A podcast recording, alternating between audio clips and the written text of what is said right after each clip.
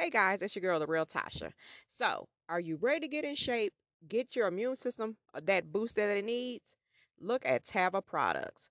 Tava is a plant based product, all natural products that is also black owned, that will help you get your immune system in order and get that gut health back in order. With Tava, we have the detox teas, the liquid vitamin, the energy capsules, and CBD infused coffee, and much, much more. Guys, check out Tava products today. If you need the link, I'll have it in the description here, but also check out at therealtasha.tavalifestyle.com. Now let's start our show. All right, guys, welcome back to another episode of It's the Real Tasha. Okay, I wanted to talk about this, but I wanted to make sure I had all my ducks in a row and I wanted to make sure I watched everything. And what I mean by watching everything, I want to name this segment the original Dream Girls. Who am I talking about? I am talking about Miss Aretha Franklin, Miss Tina Turner, and Miss Mahalia Jackson. Okay, over the last three weeks, there have been documentaries dropped about these three ladies. Mahalia Jackson had a eight series documentary, which the National Geographic Channel had that one. Tina Turner dropped her HBO special named Tina. And Lifetime on this past Saturday released its Mahalia Jackson doc- documentary. All three were awesome. And why am I talking about this on this podcast? Number one, it is black women of empowerment in all three of these settings, all three of these documentaries. But with my podcast, it talks more about entrepreneurship and watching you grow. And I want to tie this into that. These three women turn tragedy into triumph and in an entrepreneurial way. So that's why I want to call them the three original Dream Girls. If you have not watched the documentaries, take out time to break watch those. Those were awesome documentaries. So let's just talk about the first one, the Aretha Franklin one. Aretha Franklin had a troubling past. We have always heard this in the air, but now it's starting to be released, and we don't know how fictional it was on the documentary, but from my understanding, it was pretty much true. She started having babies at what 12, 14 years old. Not so much knowing that if they one of them was her dad. We don't know for sure. They didn't clarify that, but she was on the road with his church and the gospel, and so be it. And he was very the ladies' man. He was very much so the ladies' man, but he always favored her. He was so much of a ladies' man as she was growing up. He pretty much drove the mother crazy and set it up to where she left him with the children and had to go pursue her own life, which didn't last long because she ended up passing away, which they never really, and I have not researched how the mother had died, which is Aretha Franklin's mother. But during her process, Aretha Franklin had two children before she was even 20. 14 and I think at 15, 16 years old, she had one of her sons to the fact we still don't know who the father is of those two. But what I want to talk about with her she had a beautiful voice and she used that to her advantage. Singing the gospel singing the triumph just just singing all over the world as she grew up. But she also had her troubles. Troubles with family trying to pull different men men pulling her one way but she always always wanted to please her dad and things of that sort. Record label screwing her out of her money and so forth and you know, you only know what you know. That's one of my favorite sayings. A lot of people say, "How could that happen? How could you let that happen? How do people let this happen to them? How did it?" You don't. You they only know what they know. And back then, women were not educated on finances, contracts, and so forth. And unfortunately, a lot of the white counterpart record label people still to this day is taking advantage of a lot of African American entertainers. They always have, and they probably always will if you don't take out the time to read your contracts and what a lot of you know black entertainers they dangle the gold they dangle the money they dangle the diamonds they dangle the dream lifestyle in front of them and they don't look through their contracts and they don't have the proper lawyers because you have to be careful with this a lot of lawyers and managers are tied in it together where you think they're looking out for your good And they're really not. They're working as a team to jip you out of your money. That's just a side note. But back to Aretha, she had to learn that the hard way. She lost out on a lot of money over the years because she put her trust in a lot of people and who didn't mean her any well. They knew that she was a ATM machine. She was a cash pot. She would bring them a lot more money than what she was seeing. And at the time, I'm not gonna say she's so much a people pleaser, but she was a pleaser to her dad. And pretty much whatever he says goes. And she would always want his approval and want his, you know, just wanting him to, you know, praise her. And he did. Now, tragically, something happened to him. He was shot inside of his home. They don't know who did it. You know, rumors used to say it was some woman he was fooling with, husband that shot him. He was in a coma like three years as she was performing on the road in Vegas, I believe. Now, over the years, she had her record deals with Motown and so forth and so forth. But she really got her strength after her father died, to be honest. Now, she was the type, from what the documentary shows and different clips that I have seen and different information I have gathered about Aretha, she commanded what she wanted, but her dad was still a little bit of a puppet master. That again is where you fall into you know your worth. And then she did have a couple of deadbeat relationship with men who were kind of riding her coattails to make their, you know, so just pretty much going through the money. But she wanted to have that that voice and wanted to have that signature I'm married, as some people do. Or I got a man, as some people do when they're really running you to the ground. But unfortunately, when the father died, she kind of was able to branch off on her, you know, kind of pull away from the chains of that. It was a struggle, and she became very successful.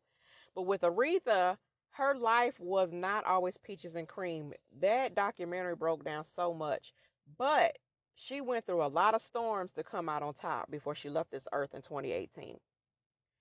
Now, Aretha, from my understanding, some of the other singers kind of bumped heads with Aretha. They said she was a little cutthroat behind the scenes. She she stopped the bag back then. You know, stopped the money coming in for certain entertainers. Not sure of that. They didn't talk about that in the documentary, but you know, that's rumors that have always floating in the air that she kind of threw a monkey wrench in a lot of people's uh, opportunities, and for what reason, who knows.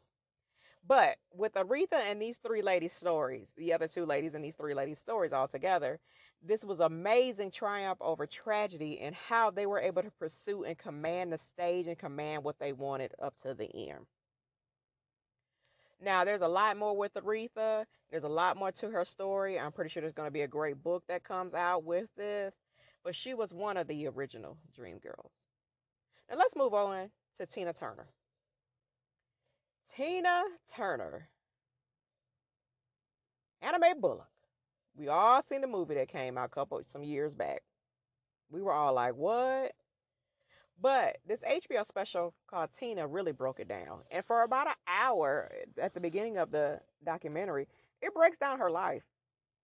Now, the movie that was produced years ago broke it down, but it left out a lot of pieces which they do because her book most books will tell you a whole different story and then you got to condense it into a movie so that's totally understandable.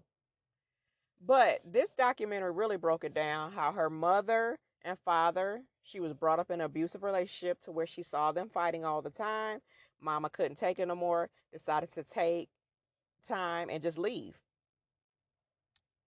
now the movie says she was left with the grandmother the documentary says i think an aunt and some cousins Either way, the mother just left. So Tina had to fend for herself, learn the ropes in Nutbush, Tennessee. And back then in the South, what do you deal with? Slavery, controversy, all that stuff. You're pretty much either going to be a house cleaner, somebody's nanny, and so forth. That's as far as you were going to get. And they taught a lot of the women, you you know, get you a good white family to work for, and you'll be okay. That's all the further that they thought back then. But with Tina, she felt much, much more. So she made her way up north to where she had, like in the movie, she met Ike and her, you know, and so forth. But here it is again, young and gullible. Ike took her under the wing. She had this beautiful voice. He seen his money maker, his meal ticket. And he cut her out of a lot of financial things because she, there again, you only know what you know. 14, 15 years old, you got this older man wooing you. You probably lost your virginity to him and so forth, and he knows what's best. But then he also warped your mind to everybody leaves me. Everyone I makes famous, they leave me. So she was warped in the mindset of I can't leave this man because I do love him. He does lo- he does love me. But in all reality, he loved the money that she was bringing in. Unfortunately, Tina Turner never had access to any money. All those years that Ike and Tina Turner Revue brought in money from different uh, records and different venues, she never saw the money. Now she he did buy the costumes and the wigs to justify it, but she never seen contracts, never seen the money. Only time she really seen any money, and she really touches that very briefly, is when she did the song with um that Proctor guy, and it was the Ragdoll song. And then she did the um Nutbush City Limits, but she never really indicated if she had access to those checks. And I believe back then Ike was over everything. Even if they cut it to Tina, she probably handed the check right over to him. Now, what Tina would say, the abuse occurred, the mental, physical, just the whole nine. But being from Nutbush, Tennessee, coming up north to the big city lights, everything is moving fast. This man takes you under your wing and grooms you. She doesn't know anything. She can't leave. She doesn't have anywhere to go. She can't run to mama's house because mama pretty much is on her payroll, which is Ike's payroll, and so forth, which is showed in the movie. So Tina had to endure a lot as she hit the stage. And as you know, Beyonce used to say she turns into Sasha Fierce. I believe Tina Turner had a different um, ego and, and attitude when she went on the stage to block out what was going on with reality. Because she would perform after fights, after mental abuse, after having children. Now let me backtrack about old Tina though. Tina was a little trifling because Tina had raised Ike's two kids that he had from a previous relationship, which, you know, she was cheating with Ike when he was with his girlfriend. Then she had a kid with Ike. Now, here's the trifling part she had a kid with one of the band members, too. They kind of slipped that in there, but, you know, they, they, they barely touched on that. But, you know, hey, it is what it is. But evidently, Ike didn't have a problem with it, or because he knew if he had a problem with it, she got gone. That was his meal ticket, so he adjusted to it. They never said if he mistreated that child like it wasn't his or so forth. She never did touch on that. But, you know, with Ike, he pretty much had her mind mentally until she had her breaking point. And then with Tina, she had her breaking point a lot of years down the road to where she got into Buddhism and it made her open her eyes to a lot of things. And what I, you know, this, I don't want to push religion, but I'm going to tell you something. When you follow whatever religion, whatever mantra that you follow, it opens your eyes to a lot of things in life. And that's all I'm to touch on that, that where you can make different decisions and you see things more clearer. In her case, she's seen it in Buddhism. And she started chanting and educating herself on the Buddhism and she started opening her eyes to where she got the strength to walk away. We all know that story. She breaks it down in the documentary. So after she breaks away from Ike, they get divorced. Tina did not want anything. She walked away with nothing but her name. And she really emphasized this in the mo- in the um, documentary that she didn't want all that stuff. Tina knew all reality that all in all reality that Ike was a cokehead. He owed debts. She did know that much. She didn't do right by the money. I wouldn't want no ties to none of that either. I wouldn't want it. But she wanted her name, which is the Tina Turner stage name. And the judge granted to her. He didn't want her to have it because he knew what she was getting ready to do. When Tina started Buddhism, it opened her eyes to a lot of things. And Tina knew if I got to start from scratch, I need to at least have my name, which is Tina Turner, to carry me along the way. Because in all reality, she did work hard for that name.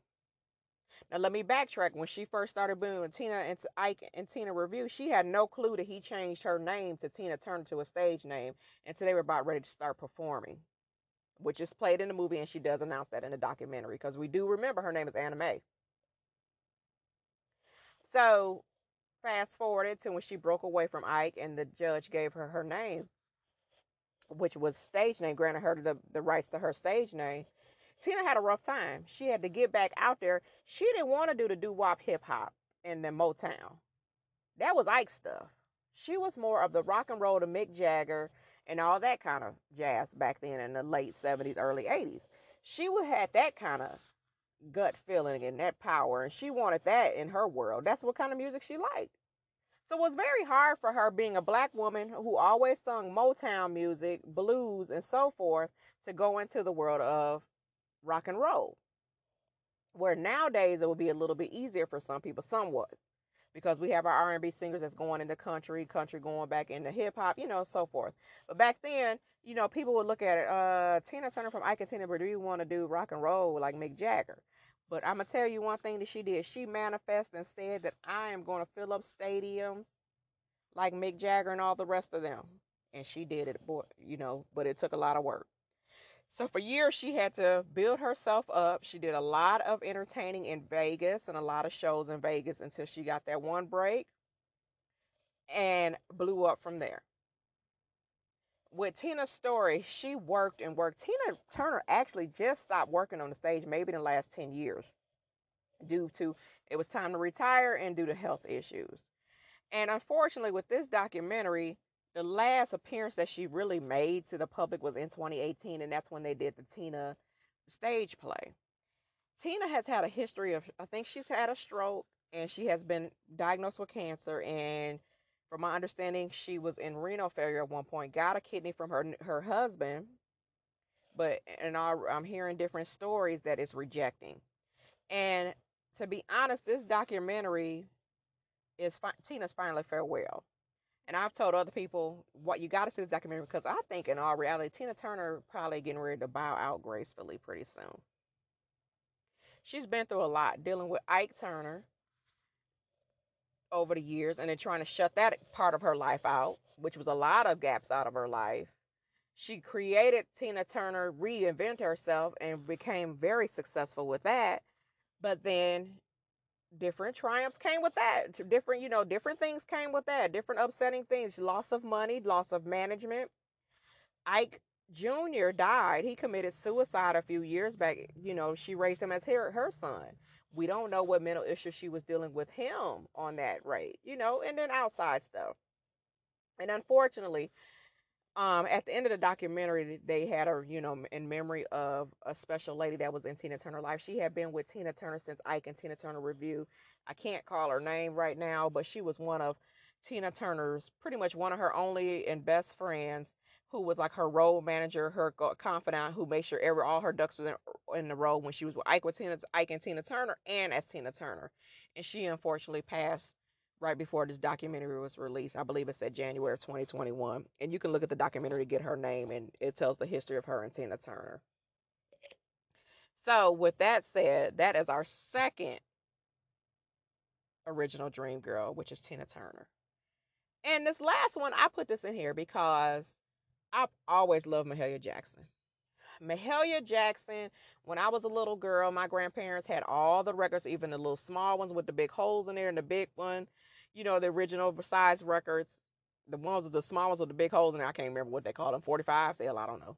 But I've always loved her gospel as a little girl. I just loved that. It just made you feel warm inside. It just made you feel closer to, to the Lord and things of that nature. I didn't know much about Mahalia Jackson until I got older and started doing research and reading things about her and her life. And Mahalia Jackson started off down in the South like most of these great singers do, but she was in the gospel realm. But they were telling her when she had to go up north that this is not what we do here. This is not what they do. And she had to change the whole era because they wanted her to sing the blues. Because what happens, heavy said black women sing blues back in those days. We don't sing gospel. Blues is what sell. And then, like Mahalia said, any person can, any black person can sing the blues because it's in their heart. But can they all sing gospel?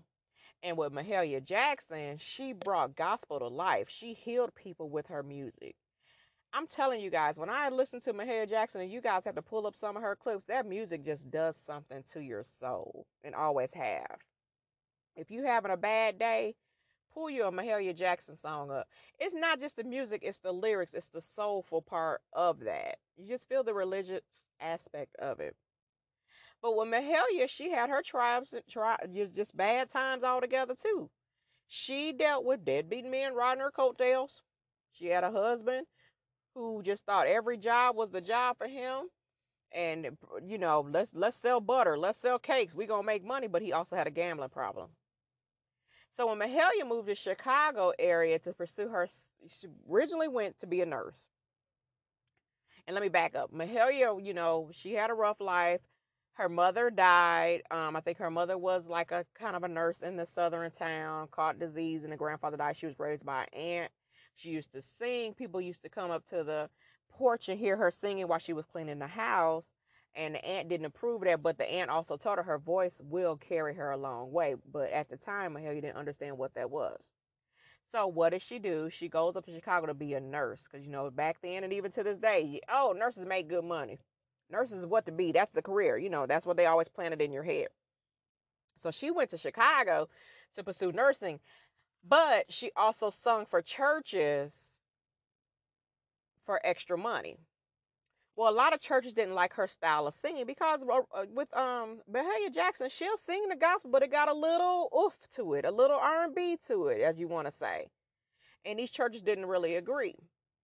So she was you met this piano player, a lady, and they became really good friends over the years. And she referred her to some singing coaches, and they were telling her how to sing, how they do in Chicago and up north. They don't do all that southern rhetoric and so forth. But Mahalia was like, yeah, you know what? Mm, y'all might not, but I will. But she put her singing on hold. She would still do the gospel singing and travel just a hair, but she really opened up a salon. And that was her meal ticket. She was a very successful beauty salon owner and did a lot of hair and kept afloat that way, but she always had singing in her heart. And she would travel and she would sing and you know do a lot of the tent gospel jamborees as they said back then and made her money. She did try out for a play and she wooed them but never followed up with it. You know she pursued her beauty salon thing. And that's what i mean guys when you're dealing with entrepreneurship and your dreams sometimes we put them on the back burners because we got to maintain a household or we just melt our dreams because of one person said no and we got to realize you're going to hear a lot of no's before we hear yes. And when she went for that audition, she met a little boy who was a very singer, and she's always been a nurturing soul. And she took that little boy in and raised him as her son. And this tells us in the documentary. Robin Roberts from ABC's Good Morning America is a producer of this, and she did an awesome job on Mahalia. I'm just throwing that sidebar in there. But as life went on, Mahalia started getting her niche and started getting studio time, and people would hear her songs, and record labels finally started biting at her as a gospel singer. And she pursued that and was very successful with that over the years. She had piano players thing, but I'm gonna tell you one thing they did put in this documentary. Mahalia got the big head. They kind of touched on it, but you could tell, and she lost a lot of friends and family due to that because she was above herself. And it didn't take her to start losing people for her to humble herself on that point. Um, we all know that she was good friends with Martin Luther King, and when he passed, she sung at his funeral. She sung when he did the I Dream I Had a Dream speech, and so forth. She lost um, the great love of her life, not the first husband, but a pastor that she really loved. He had bone cancer, which I did not know that, and that was a great love of her life. Um, her son stopped talking to her because she didn't. She got the big head. She started not talking to the uh, her other piano player and not realizing that this piano person she thought she was just a drunk and wasting her money but mahalia kind of had her foot on her neck and kept her at a set pay for over eight or nine years as mahalia was getting more money but this lady was dealing with arthritis and drinking to deal with the pain of arthritis rheumatoid arthritis. Can you imagine having arthritis and being a piano player and playing hours on hours at end and then she would always cover up for Mahalia and make sure she was okay. But then Mahalia always talked to her like a dog. That's just how it was on the documentary. And I believe it was like that in real life. But unfortunately, it took her to start losing people. And that happens in life because it always says, don't never forget where you come from and you got to humble yourself. A lot of people get let's say rich or become very successful and they stop they forget where they come from they don't humble themselves they started mistreating the ones that was there for them or they don't continue. Now she did praise God. Now don't get me wrong, because the Bible always said, "Don't forget, you know, about how you needed God at the time of need, but when you get successful and get your riches, you don't you don't you forget him and how he could take it away. That's just a short short summary of what the Bible verse is. There again, I've told you guys before, I'm not a Bible thumper, but I do know my Bible under my interpretation. But back to Mahalia Jackson.